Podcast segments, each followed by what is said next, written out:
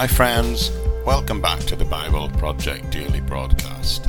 This amazing project to work through the entire Bible, chapter by chapter, verse by verse. If you've joined us today for the first time, you can, if you wish, go right back to episode 1 and play catch up for a few months, maybe listen to more than one a day, and get right back with us as we do this amazing journey together. Now, this is episode 268, which is actually episode 199 of season 2, which is the book of Genesis. And we're beginning a new chapter today, chapter 26, looking at the first 11 verses. And we're going to hopefully use this passage, this opening of this chapter, as a way of contrasting the difference between the faithfulness of God and our own fickleness. Now, I'm reminded that a few years ago, in the space of one day, two different people came to me and said something along the lines of, it was obviously referring to personal situations, but it said something along the lines of, What happens to me if I keep on sinning? What happens to me if I can't stop doing this thing I'm doing? Will I still go to heaven? Now, that's a question that's hotly debated within the Christian church, and there are two basic points of view. Some say, no, if you sin, that's the end of it. You'll not go to heaven unless you take certain actions. Now, as a matter of fact, when I was growing up in Ireland, I once had a friend of mine tell me at his school the teacher had said to him, the teacher was a priest by the way, that if he was speeding and he got into an accident and was killed, he would not go to heaven. He wouldn't go to heaven if he hadn't been to confession that week. Now, I know probably his motivation was to stop my friend and I riding around on motorcycles at ridiculous speeds, what we were doing at that time, but I don't really believe that that's even a fair application of Roman Catholic doctrine on the matter of sin and salvation. But that's what he told him. So there are some Christians, maybe in the minority, who would say if you sin, you don't get to go to heaven. And yet others would say, no, no, we all sin. You can never stop falling short of the standard that God set. So that doesn't really affect whether or not you go get to heaven or not, because heaven is a gift given to those who trust in Jesus Christ. And I personally firmly believe that that is the correct position. And there are passages, numerous passages, that discuss that question and clearly teach that point of view. Now, there are a few passages that deal with elements of that question. However, here, where we've reached today in Genesis chapter 26, there is this single passage which directly uh, addresses that question, I believe, and looks at what I would say would be the two sides, both sides of that argument. So, with that in mind, I would like to invite your attention to the helpful chapter that we're going to look at over the next probably four or five episodes which is Genesis chapter 26. And this passage will tell us two things. One, firstly, is that there's a famine in the land, and we'll see how Isaac responds to the famine. And the second thing it will do is it'll tell us how he ends up in a Philistine city and how he will tell lies about his wife. That's the sort of natural way this passage unfolds. So let's look first at the fact that there was a famine in the land. And I'm going to begin by just reading verse 1 for you, which says, Now there was a famine in the land, there you go, and Isaac went to Abimelech, king of the Philistines, in Gerar.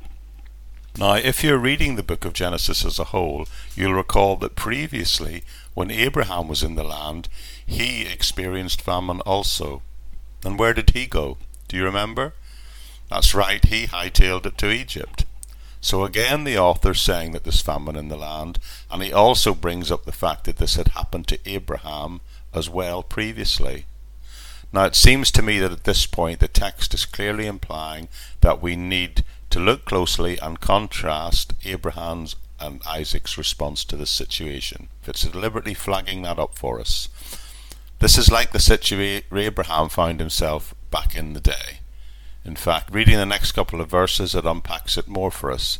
Picking up at verse 2, it says, The Lord appeared to Isaac and said, Do not go down to Egypt. Live in the land where I tell you. Stay in this land for a while, and I will be with you and bless you. For to you and your descendants I will give all the lands, and will confirm the oath I swore to your father Abraham. Now, before I go into this, I'd just like to first to pause for a second, just long enough to say this. it's worth making the observation that just because you're a Christian or a believer in God, as the people of this day were, that doesn't mean you're going to bypass the difficulties of life. Christians go through problems and natural disasters just like everyone else. So, to bring it home in our minds in the most practical of ways, if you live in a semi detached house and your building gets struck by lightning, then it's going to affect you just exactly the same as the atheist living next door. And that's just the way the world works. So here is Isaac. He's clearly a child of God, yet he finds himself and his family experience a famine. So he decides to take off. Now, did you notice that the Bible said the Lord appeared to him, and he said, Do not go down to Egypt, stay in the land which I told you to live in, and I will be with you, and I will bless you. Now, this is the first time in the Bible that the Lord appeared to Isaac. He had previously appeared, of course, to his father Abraham several times, but this is the first time he appears to Isaac, and he expressly says, Isaac, don't go down to Egypt. In fact, he says, Stay in the land I promised to give to your father Abraham. So here we have a reinstatement of the Abrahamic covenant. Early in the book of Genesis, God made a covenant with Abraham and he said to him, I'm going to give you this land, the holy land that you're standing on is now yours. He actually said, I'm going to give it to you, Abraham, and to your descendants. So what's happening now in this passage of Scripture? Well, firstly, God is reaffirming the covenant he made with Abraham and saying, just like I told Abraham before you, I'm now telling you, I'm going to give you this land to you and your descendants. So this passage is the reaffirmation of that covenant and this is very important because God also says to Isaac he should stay in the land and that he would be with him. notice I'm not just going to give you the land, I'm going to be with you, Isaac. Now, these are the exact same words used by Jesus just before he left the earth, when he said to all of us, And lo, I will be with you always, even to the end of the age. That's in Matthew chapter 28. So God is making a promise to Isaac beyond the legal covenant of giving him the land he promised. In addition to that, he's promising his own personal presence and his own personal blessing. Let's see how Isaac responds to that, shall we? Well, I think we'll just leave it there at that point and we'll look at that response in the next episode. That's it for today. Thank you for joining me and I hope to see you back here again, right here on the Bible Project Daily Podcast. Bye bye for now.